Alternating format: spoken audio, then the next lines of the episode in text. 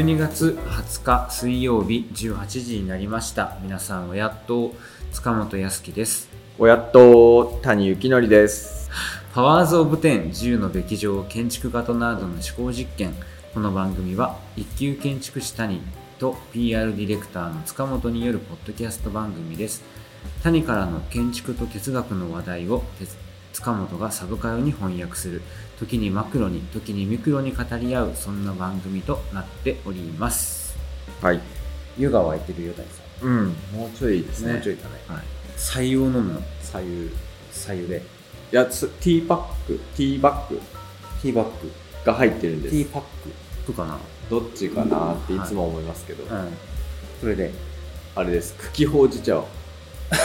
袋に入れて飲んでおります。そうですか。渋いですね、はい。相変わらず茎ほうじ茶。はい。ほうじ茶の中でも茎のほうじ茶。へすごい香りが良くて。うん。昔から好きなんですけど。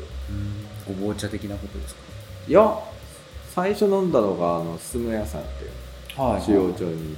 まあ、前自分があのその周辺に住んでたんで、そうですね。はい、たまに行ってたんですけど、はい。そこでなんだっけアイスクッキーほうじ茶飲んだらずっとびっくりして、美味しいんだ。はうんい、香りがすごい。そうですか。香りがすごいんです。はい。カーンと。カーンと。カーンとくる香り、ね。そう。ほうじ茶なんでしょ？でも香りが。そうです。そうですか。一応年内の放送が2回ということで、はい。えっ、と来年の1回目くらいはちょっとお休みをさせていただいてまた12月のあえー1月の2週目くらいから放送をしようかなというところなんですけども、年ラスト2回のうちの1回ちょっと渡していただいて、はい。えーポケモンの話って、まあ、やりたいよっていうことだったんですけど。言ってたかも言っねてたでしょ。ポケモンの話したいって。この話ちょっとい、30分いただくはいはんですけど、1回分。1回分、はい、ちょっとねあの収録がさ随分こう伸び伸びになってしまって、うん。そのポケモンの話をしたかったあの熱量が若干下がり気味なんですけど。大丈夫か。ただめっちゃあの前、まあ、このべき上の始まりの頃にさ、はい。あの二蔵雲の、はいは二蔵さんあの美術背景美術山本二蔵さんの話を正直大失敗してしまった反省を踏まえまして、はい。今度今回も下調べ気合が 気合が入ってるんですか、はい、それだけさせていただこうかなと。確かに。珍しくノートを持ち込んでいるという。そうなんですで谷さんが茎ほうじ茶を入れてる間にタイマーを回しましょう。はい。タイマー30分タイマーを。オン。でですね、はい。まあ、今回のお話うん。大元となるのは、うんえーアフターシックスジャンクションというはい。TBS ラジオ、出た。毎週月曜から木曜た、えー夜10時から11時半の放送の中で特集があった回なので詳しくはこちらを聞いていただけるのが一番手っ取り早いんですけども、はい。まあ、ダイジェスト版というか私が一番カーンときたポイントだけお話しして、カーンが茎ほうじ茶からのカーンが。どういうこと？今茎ほうじ茶の匂いがカーンってくるっていう話をしたからそれが余韻が残ってたから今、はタイさん今カーンって言ったんですい、匂い、はい、マジ？匂いの表現で言いました。ああやっちまった。やっちまった。いただいてくれたらいいなと思うんですけどはい。えっ、とですねもうちょっとこれ前谷さんにこの話がしたいって言った時の導入でうんうんうん。話したんだけど、ポケモン第1回目のいわば赤緑の最初の出荷台数はい。これが24万本だったっていう話をしていましたね。ほうほうほう。でそれが最終的にさ世界で3000万本売れるようになったと。うーん。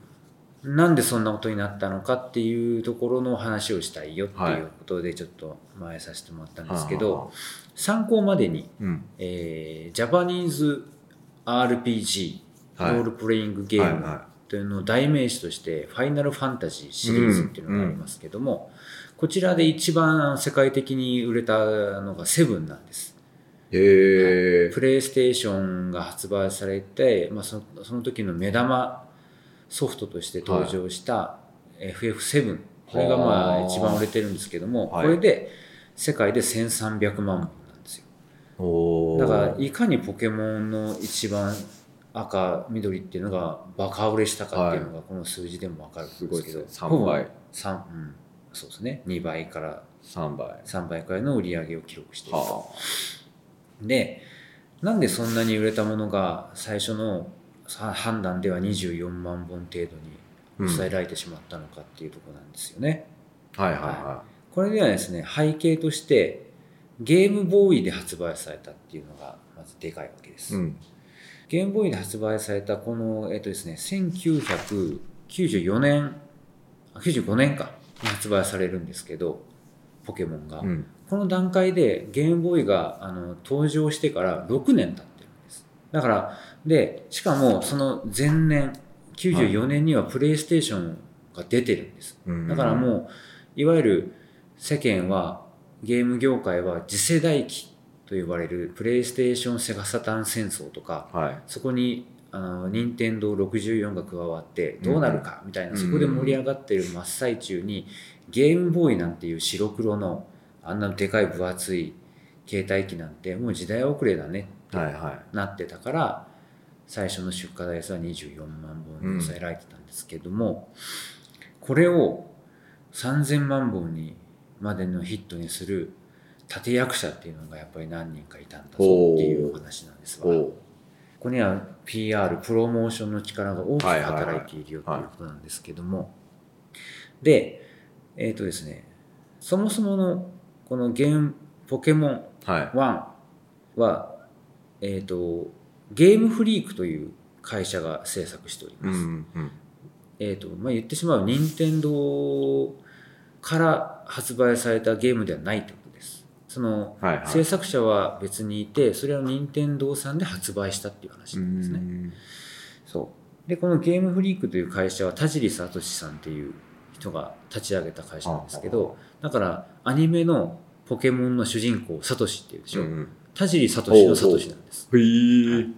で監督が来てるんですけども、ゲームフリークの創設がうん。1989年、ゲームボーイが出た年と同じ年。はあはあはで、だからまあやっぱり今出たばっかりのハードでゲーム作りたいよねってなった時に、ゲームボーイに白羽の矢が立ったっていう感じになるんですけども、その時にゲームボーイって何がこう画期的だったかっていうところで割と任天堂ってあのどういう使われ方をされるかわかんないけどつけとけっていうあのなんていうんですか？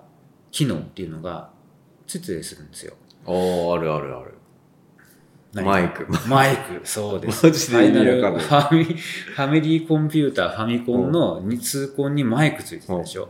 あれ何のためについてるって結局ほとんど活用されないまま終わったんですよね。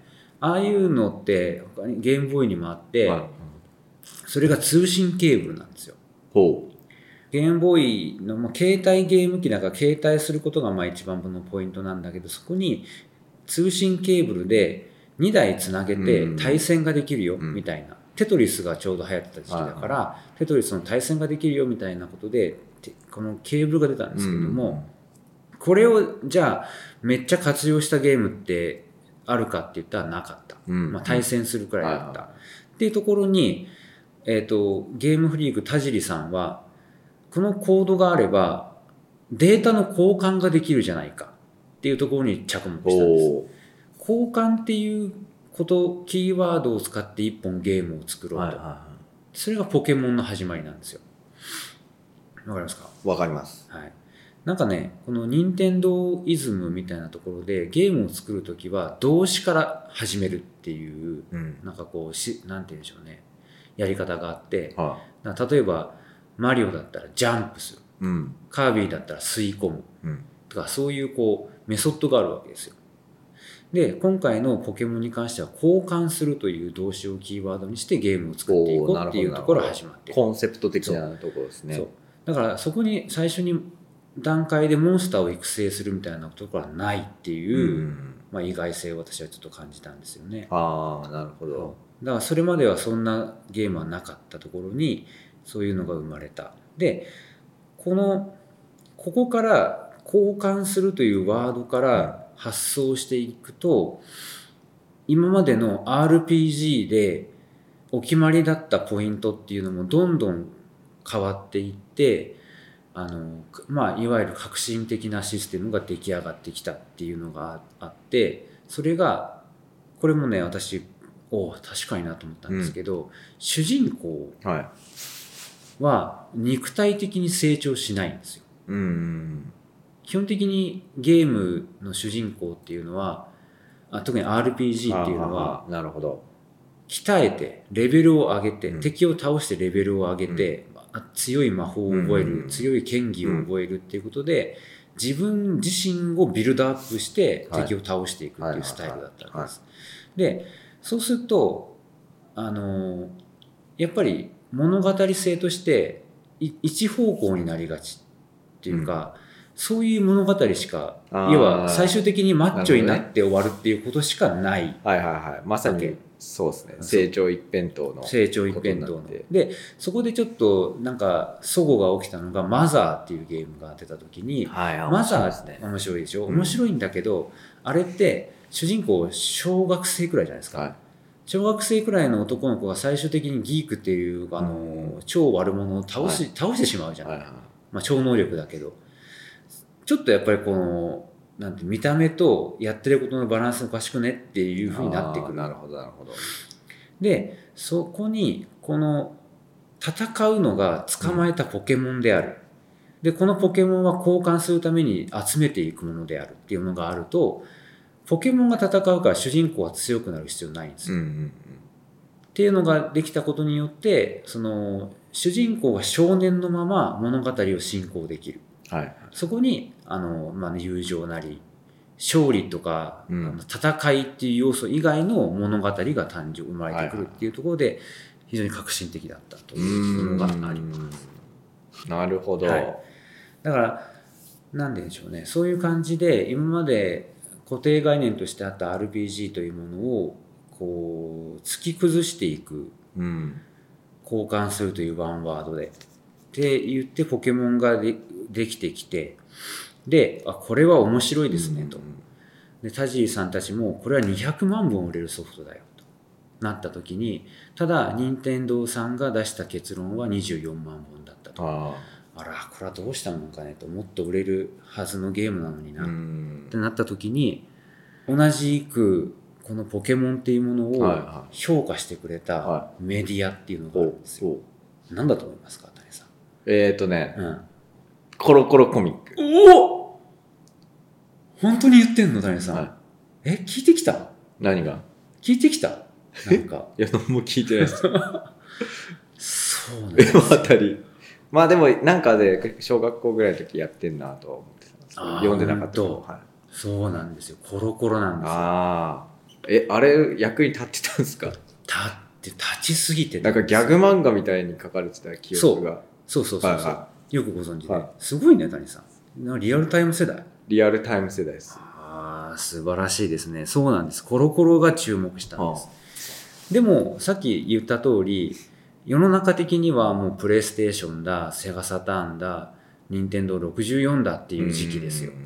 なんでゲームボーイで出る、そんな今、今更的なゲームにコロコロが注目したと思いますか、コロコロが。これはですね、うん。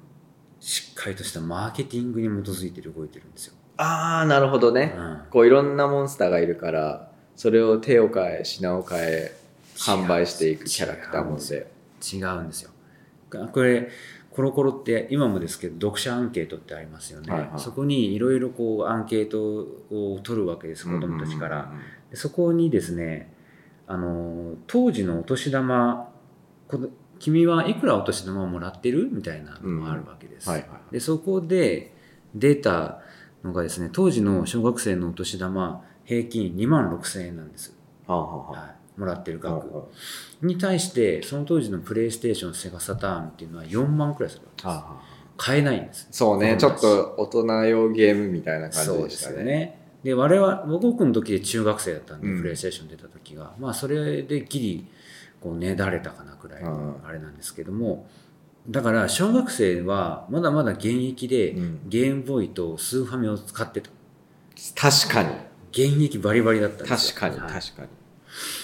ってなった時にそう。だからコロコロとしては人まだまだ現役の,、せあのスーパーファミコンとかうん。ゲームボーイで出てるゲームから漫画に派生させたいけど、もうめぼしい新作は出ない、はい。どうしようっていうところにポケモンが出てきたからこれはもう渡りに船と。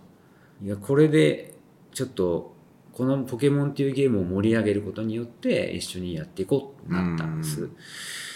で最初その谷さんが言った通りポケモンをまず漫画にしますよね。はで漫画正直コロコロイズムの漫画だったんです。げえ下品な漫画だったわけですよ。うんこしんこの。あああなんかそんな感じ。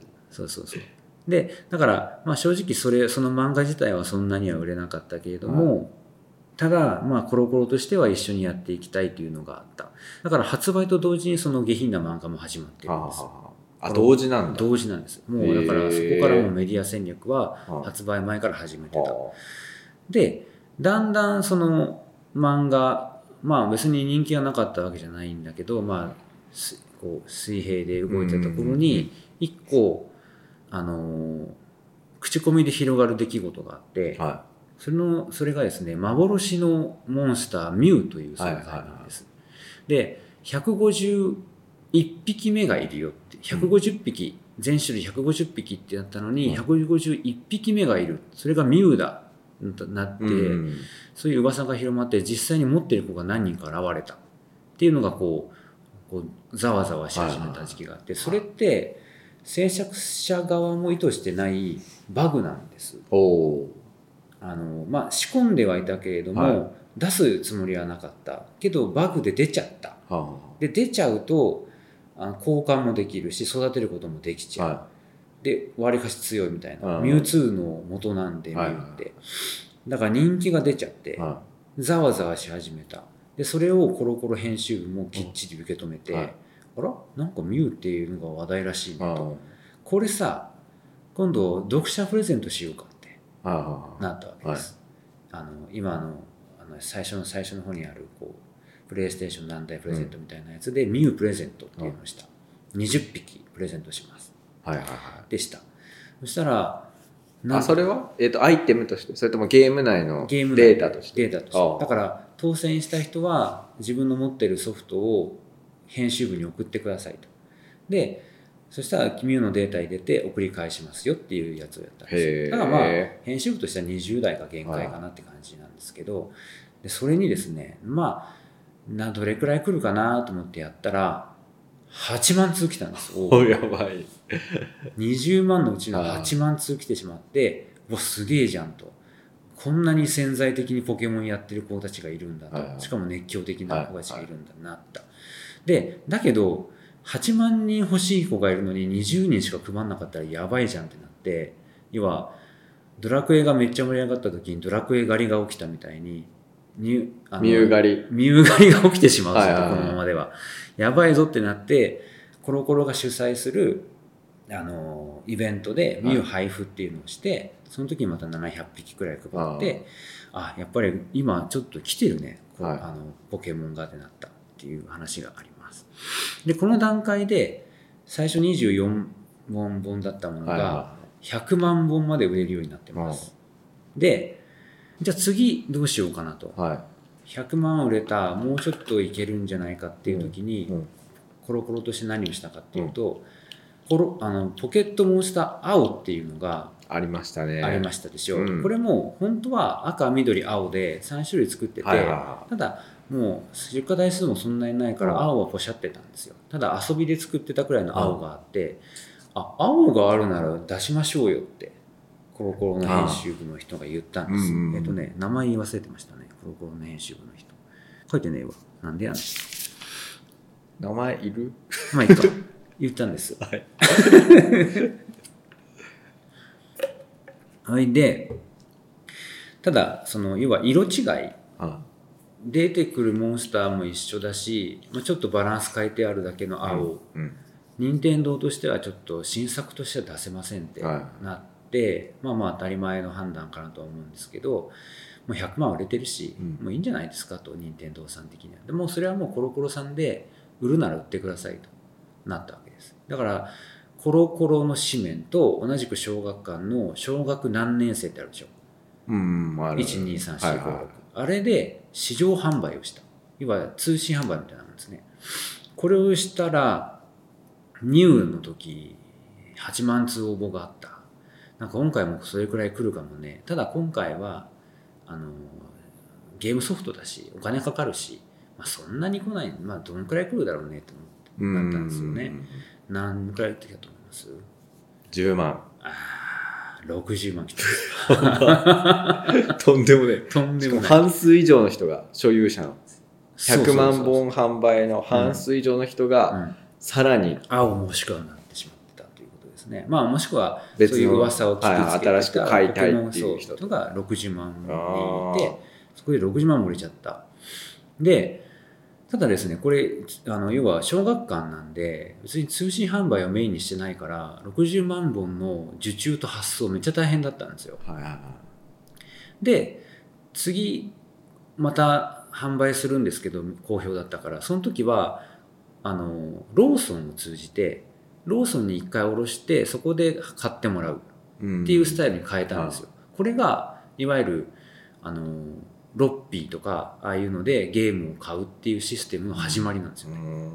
だそういう流通のシステムもポケモンが変えてるんですよ。っていう話があってでそこでまた売れてしまって合計でですねこの青っていうのがですね130万本売れますおおだからこの段階でもうすでに230万本売れたはいはとい。なります、赤緑越えじゃないですか赤緑超えしたんですよね。だからまあ人気に火をつけたのが赤緑でうん。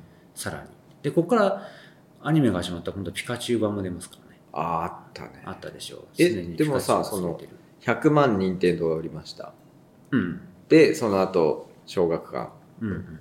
が130 30売ったうんうんってなったら任天堂は黙っちゃいないんじゃないですか？いや、なんか権利は任天堂が持ってますから、要は、なんていうのかな、代行販売みたいな話なので、もちろうん。んその任天堂には、ああれは、フィーは行くと思いますけど、となると、なるほはい。ただまだ3000万人いってません。どはい。まだ10分の1ですね。はい、次何だと思います？谷さん。アメコミを作った。アメコミ？アメリカンコミ 違います。海外に進出したんじゃないですかそろそろまだです。第2弾ありましたね確かまだです。まだはい。ゲームーボーイポケットを開発したああ、まだです。まだなの？うんえ？これね、発売からまだ1年くらいの話なんです。ブルーってそんな早く出たんだへええっ、と、まだメディアのチャンネル1個忘れてます。テレビアニメですね。あったねアニメここからアニメの話になるわけです。ピカチュウが活躍するアニメが、はい、コロコロコミックで漫画化して、はで人気が出て、ゲームも売れて、じゃあ次はアニメってなります。はいこのアニメが結局海外進出の大きなポイントなんですね。やっぱりジャパニメーションは人気のものなので。はで、このアニメ化する。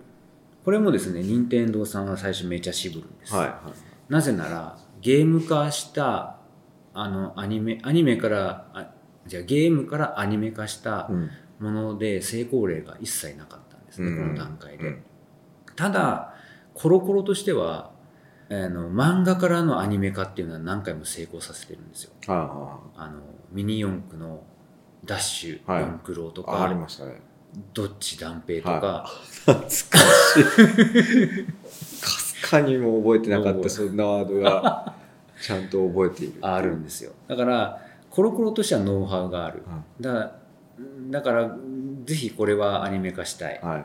コロコロとしても、はい。ってなった時に山そのその当時の任天堂社長山内さんっていう社長なんですけどどう説得したかって言いますとですねあの、まあ、そうやってダッシュ四駆郎とかであの多分谷さんたち、まあ、俺もなんだけど世代としてミニ四駆のは漫画アニメってなると爆走兄弟レッツゴーなんですよね。ありましたよね。ありましたよね、はいはい。そう。で四駆郎で第一次ミニ四駆ブームが終わった時の第二次を仕掛けてたちょうど真っ最中だったんですけどそのと時にちょうどアニメーションを作る時にいうん。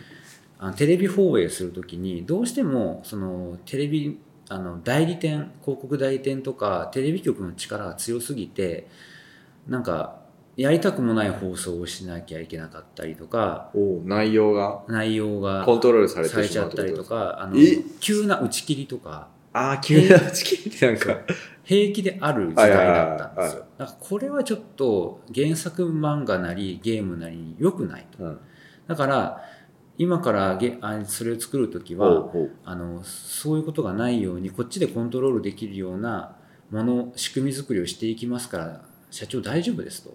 あのポケモンのあのあれは傷つけませんからとああいうふうな約約束をしてアニメ化にこぎつけたんですよね。でこれもいわゆる今あのいろんな映画とかドラマとかアニメとかっていうのを最後になんとかなんとか制作委員会って出ると思うんですけどこれと同じ仕組みなんですよ。ね。はい。そこにはその代店とかが挟まれない。うん。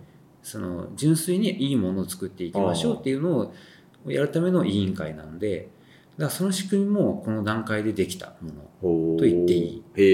ここもポケモンが変えたものなんですよ。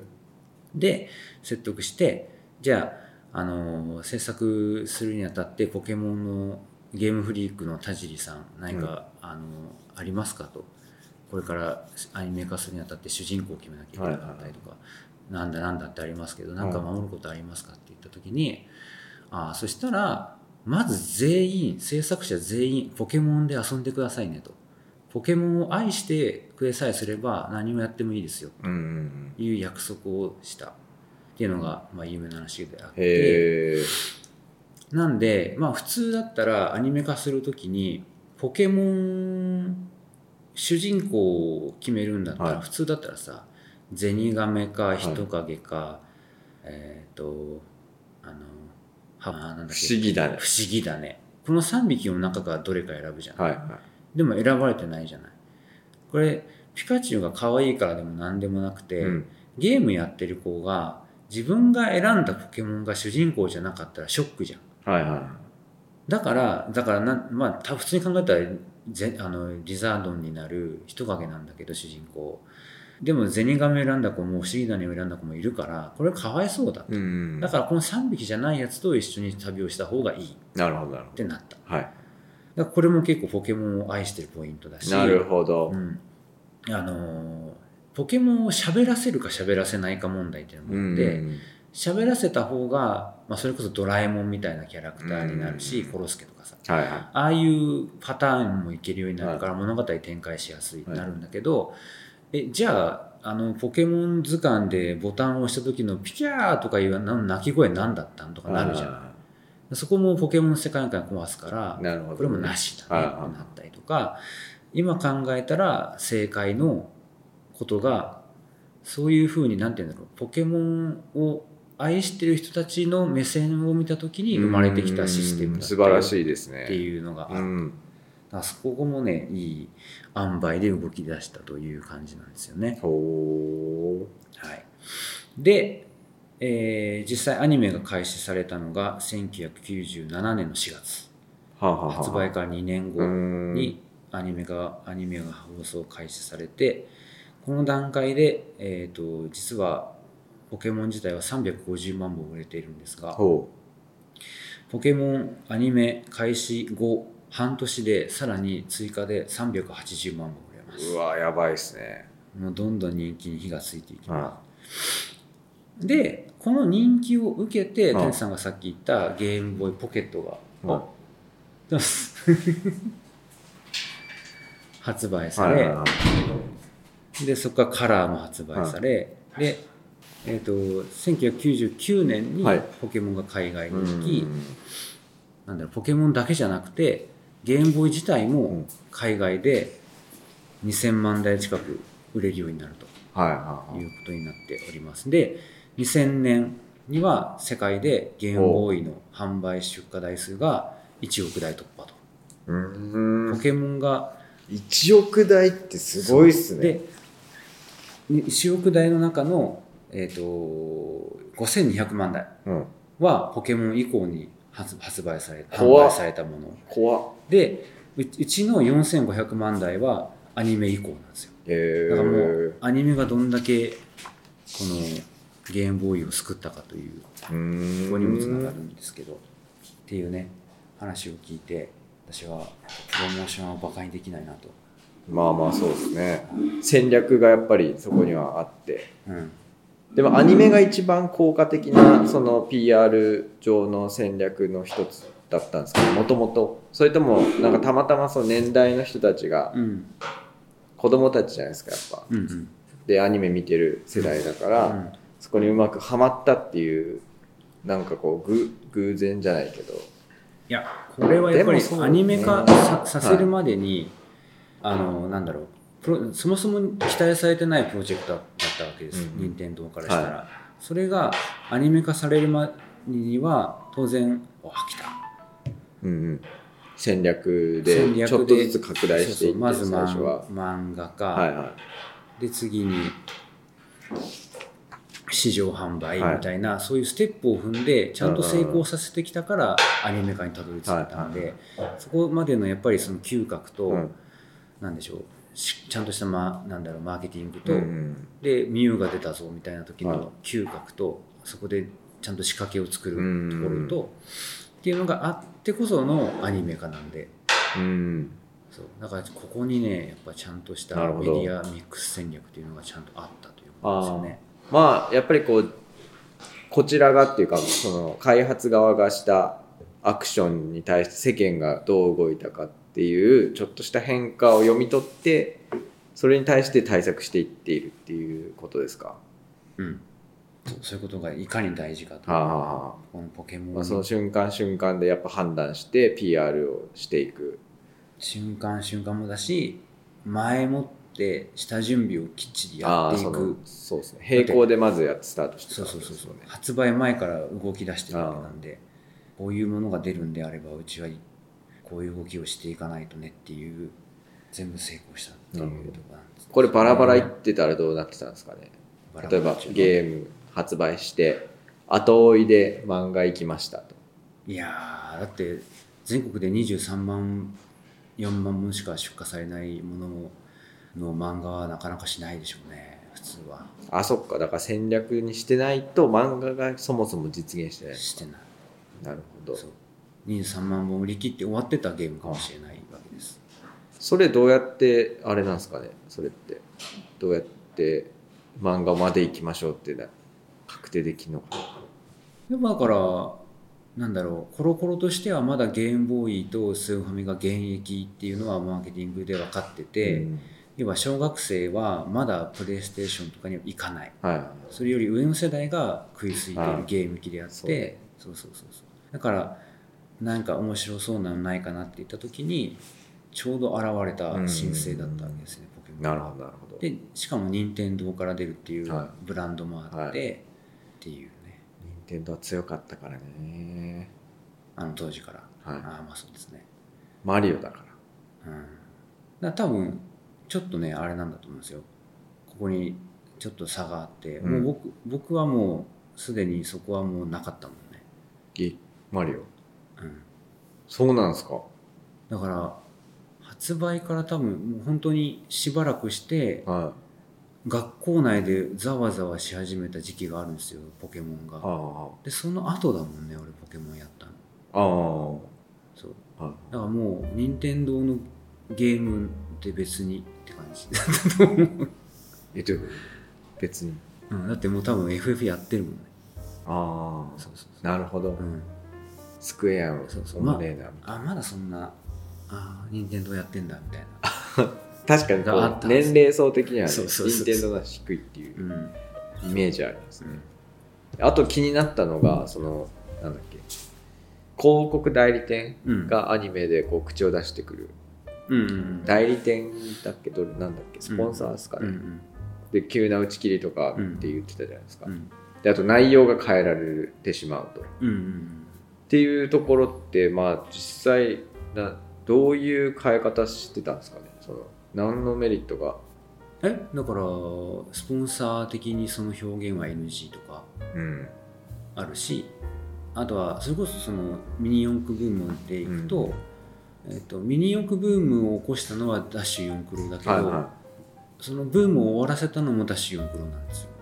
いうーん。あのなんていうんですかアニメがスタートしてめっちゃ人気になってはでミニ四駆もバカ売れしてる、はいはい。ただその次のクールは別のアニメやりたい。っうん。ていうテレビ局の判断があってうん別に人気なかったわけじゃないけど打ち切りになったんですよそこで。うん。ってなるとあもうアニメ終わるんだ。じゃあもうミニ四駆も終わりかなってことで店頭からミニ四駆が消えていく。おうおうおうそうするともうミニ四駆ブームが収束してしまうというまだ連載もしてるのにみたはい。あなはそういうことが起きてしまう。あっていうのがあってそこの反省を踏まえてそうダッシュダッシュ運行の反省を踏まえて爆走兄弟がへ生まれるえというねいろいろあるらしいんですよそこに。よう知ってますなあ聞いた話ですこの間 聞いた話を今話。してああそういうこと。そうそうだ今より詳しい話はあのポッドキャスト別のポッドキャストであるんでシックスジャンクションのポッドキャストを聞いていただければあ私は幸せなんですけどね、なるはい、ということでございました。ほどはい。なるほど。えーと今回の思考実験何乗でしたかというところで。僕思考してないもんね。思考してないですね。私は隣の話した話した。だけになっちゃっ歴史上の事実っていう感じで。た面白いでしょ。まあ内容としてはこうただの子供のアイテムってだけではとどまらないこう裏の部分っていうのがやっぱありますね。ありますね。大体子供のなんかこう使うおもちゃってやっぱり戦隊ものとかもあれじゃないですか。戦略的にグッズにしたりとか、うん変身アイテムとか、変形ロボ全部集めないと最強になりませんみたいな、はいはいそういう仕組みが作られてるのがやっぱ、ある種興味深いところありますね。うん。ということで。一条です。シュッシュッとまとめたはいえー、一条でということで、番組の感想や質問取り上げてほしいテーマなどお便りを募集中です。概要欄にありますフォームからどしどしお寄せくださいはい、紙のお便りは鹿児島県鹿児島市石谷町3624-9谷までお願いします。この番組は Spotify、Google Podcast、Apple Podcast 等の3カ所にて配信中です。使いやすいプラットフォームでお聞きください。また番組のフォローもぜひお願いします。はい、それでは塚本康樹と谷幸則でお送りしました。あーまた来週また来週。